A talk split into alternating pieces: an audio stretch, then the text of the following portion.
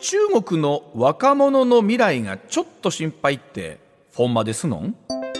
さあインドに次いで世界2位の人口を誇る中国なんですが、え中国共産党が1979年に導入した一人っ子政策によって今若者たちの生活や意識などに変化が起きているそうです。さあそこで今の中国の若者たちに一体何が起こっていくのかまた中国の未来どうなっていくのかえ中国の事情に詳しいジャーナリスト近藤大輔さんにお話を伺います。え近藤さんおはようございます。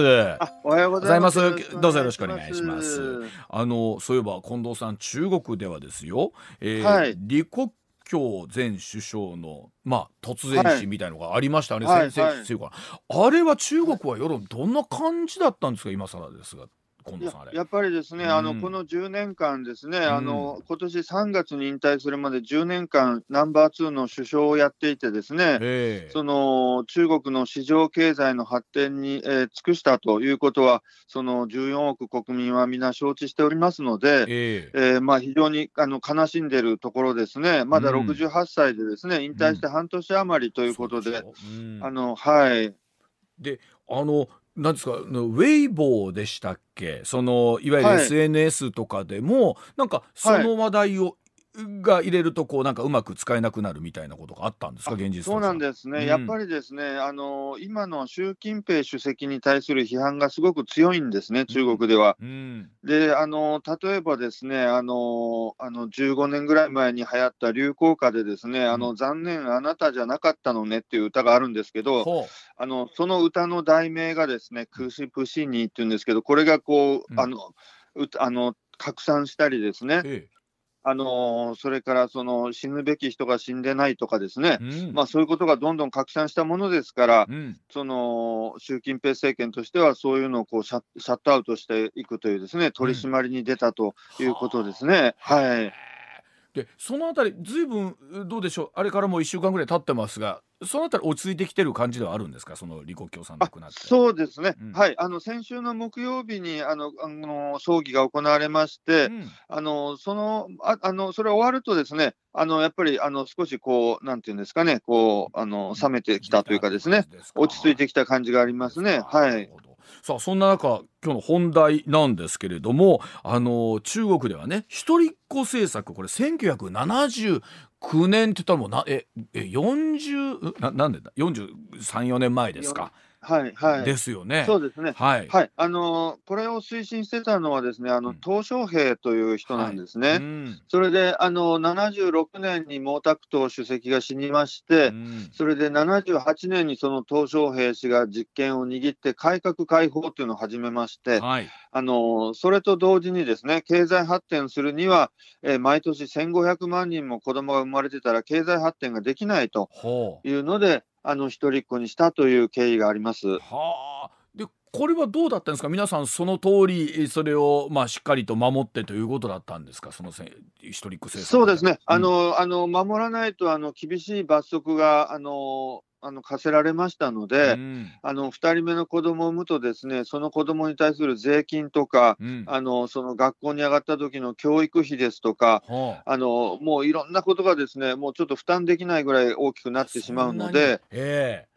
はい、あのやっぱり一人っ子は定着したと言えると思いますね。はい。でこの一人っ子政策その良かった点まあ悪かった点っていうのは改めてあったと思うんですけど今どうなんでしょうそのりっていうのは、あの初期の頃はですね、あの1980年代、90年代、まあ、2000年代ぐらいまでですかね、うん。このあたりまでは非常にこうあの経済成長ですね、急速な、これに寄与したと、えーまあ、言えるんじゃないかと思うんですね。うん。あのあの夫婦共働きで安心して働けるようになりましたので、はい、うん。はい、あの短期的には経済発展しました。うん。それであの2009年10月ですね、あうん。の建国60周年の時、私、北京にあの住んでいて、よく覚えてるんですけれども、はいはい。あの当時の胡錦涛主席がですね、うん。あのこの一人っ子政策を、そのえーまあ、当時は30年ぐらいですかね、うん。続けたおかげで、うん。あの中国の人口を4億人減らせたと、ほそれからあの世界人口が60億人を突破するのを4年間遅らせることができたと。うなるほど、うん。ということで、一人っ子政策は正しかったんだということをですね、うん。あの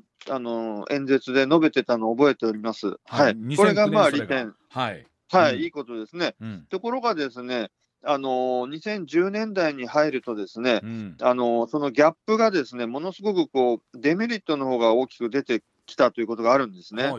あのうん。た例えばですね、うん。現在においてですね、結婚適齢期のですね、うん。中国は男性の方が女性より3000万人も多いんですよ。3000万人。はい、はい、あの1人しか産めないということで、ですねあの農村部では特にそのあの男の子が欲しいわけですね。あですからあの、もし女の子が生まれたら、ですねあ、うん。あのその子その子供をどこかに売ってしまったりとかですね、いいうん。でそれで戸籍のない子供ができたりとかですね、はあ。あるいはその、あのーその妊娠が分かって、その生まれる前に女の子が分かると中絶してしまったりとかですね。う、んうんあのまあ、いろんなことが起こって、その男の子の方がずっと120対100ぐらいになってしまったんですね。はい、で、あのお男の子が結婚できないという状況ですね。うんそれから、えっと、2010年から2020年までの、えー10年の間にですね、うんあのー中国人の初婚年齢、初めて結婚する年齢が4歳上がってるんですね、約。はあそれからその結婚した数がですね、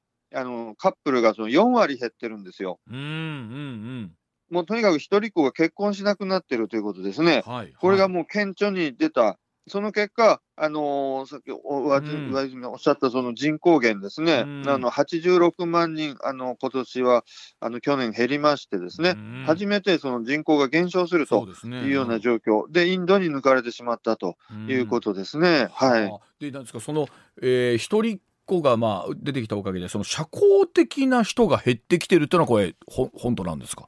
うん。あはい、はいあのこれはですうん。ね、えっとまあ、あの一人っ子が減ったあの増えたからなのか、うん。それともあのスマートフォンが普及したのか、まあ、議論のあるところなんですけれども、うんうん。あのー一人っ子が増えて、ですねその親の世代というのが、ですね、ん。その非常にその経済が豊かに発展していった時代が親の世代なものですから、うん。あの一定程度のお金を持ってるんですね。はいあのマンション持ってたり、車を持ってたり、うん。あのするも貯金を持ってたりするものですから、うん。あのそれほど働かなくてもですね、はい。まあ、なんとなくこうあの過ごせちゃうとうん。いうところがありまして、うん。あのあの今、未曾有の就職なんですので、はいはい。まあ、あの外へ出てですね、救急として仕事を探すよりも、うん。まあ、親のもとにいて、あの家の中でこう寝そべって過ごそうみたいなですね、はいはい。うん。はい。うんはいあまあ、スマートフォンをいじってですね、あの過ごそうという人が増えているということですね、若者たちの間で。へー近藤さん寝そべり族という人が出てきたのはこれ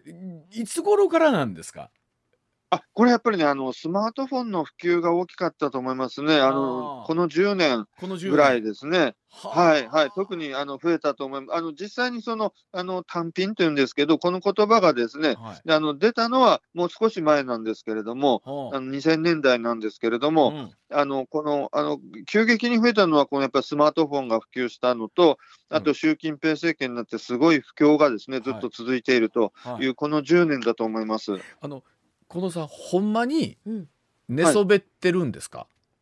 えあのですね、中国人のですね、あ。の 友人、知人の家に行くとですね、え最近あの中国はペットブームで、うん。あのマンションで猫とかか小さい犬とか飼ってる人が多いんですよ。うんで、そうするとですね、このソファーのところに、このペットの猫とですね、その男の子が一緒に寝そべってたりしてですね、はあ の本当になんかこの、あのペットみたいにおとなしいですね、今の一人っ子は。あ。えええそれでおいくつぐらいの方なんですか？でその寝そべっ。えってと、やっぱり。りあの10代後半から、えっと、20代後半ぐらいまでですね、はい。ええっと仕事もせずというか仕事がないんでしたっけ？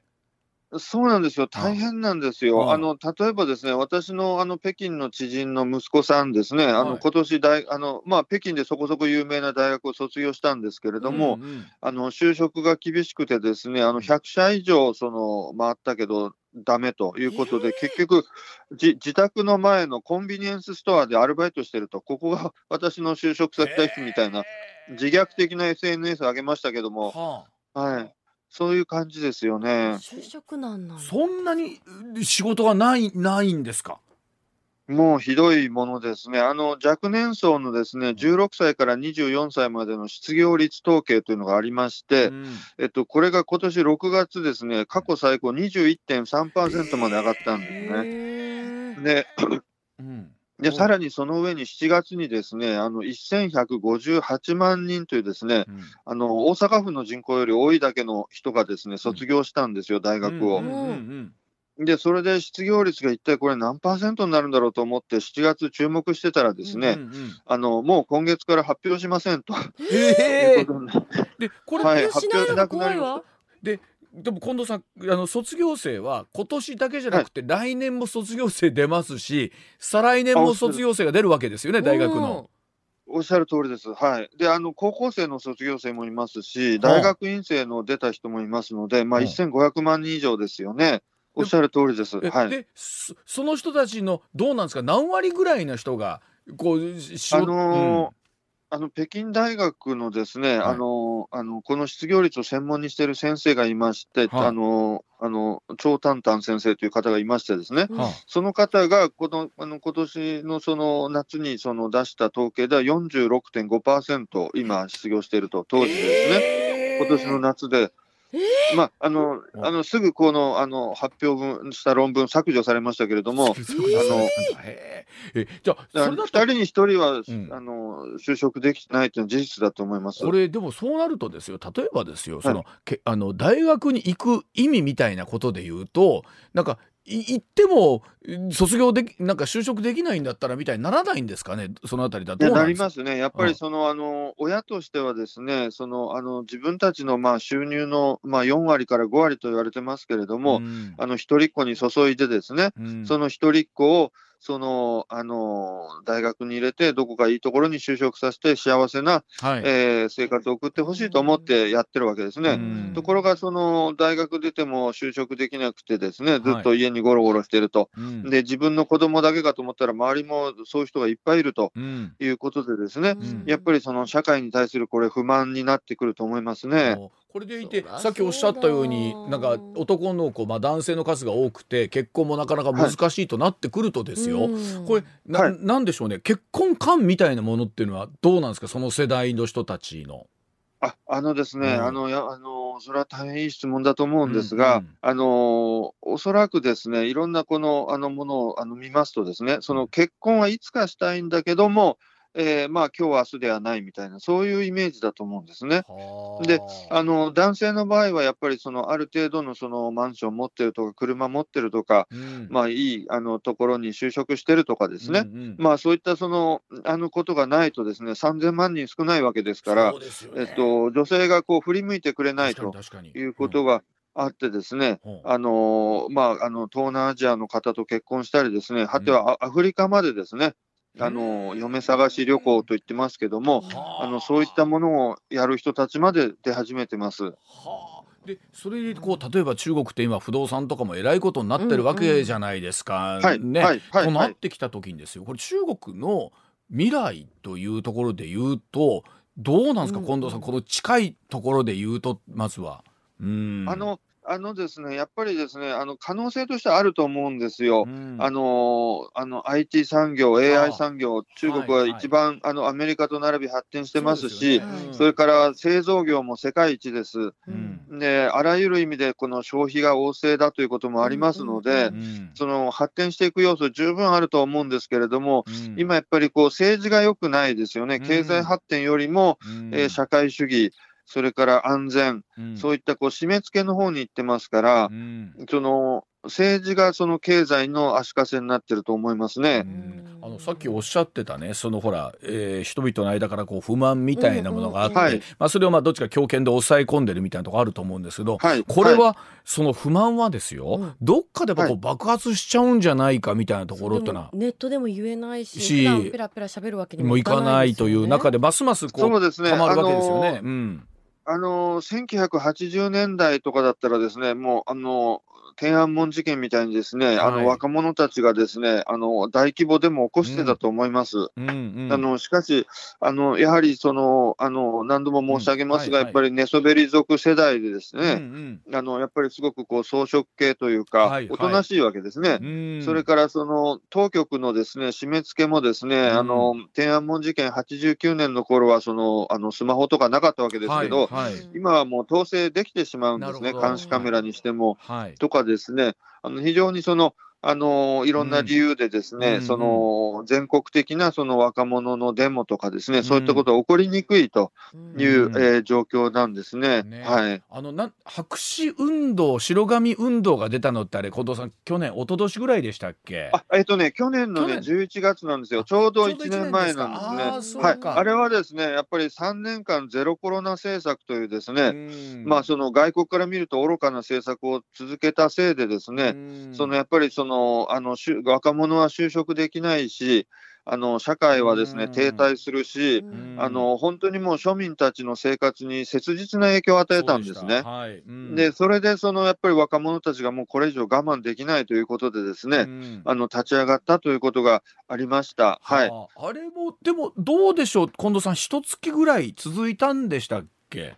あいえ、あの、あれはですね、はい。あの、まあ、3日、三日天下という言葉がありますけれども、はい、3日ぐらいでしたね。はい。じゃあ大きなちょうどあの時はですね、はいうん。あの江沢民というですね、あの、うん。あの2013年まで、あ2010、えー2000えっと、2年まで、うん。あの共産党総書記、2003年まで国家主席をやってた人が亡くなったんですね。はい。で、それにかこつけて、そのうん。政府がですね、その1週間喪に服すんだと言って、あのスマートフォンを白黒にしてしまったんですよ、国民うの。で、それであの抑え込んだという経緯がありました。はあなるほど、まあ、それで言うと今じゃあどうでしょう？近い将来、まあ、含めてですけども中国の若者にどんな未来があるのかっていうところはね、えーよその国ながら思うところであるんですけれども。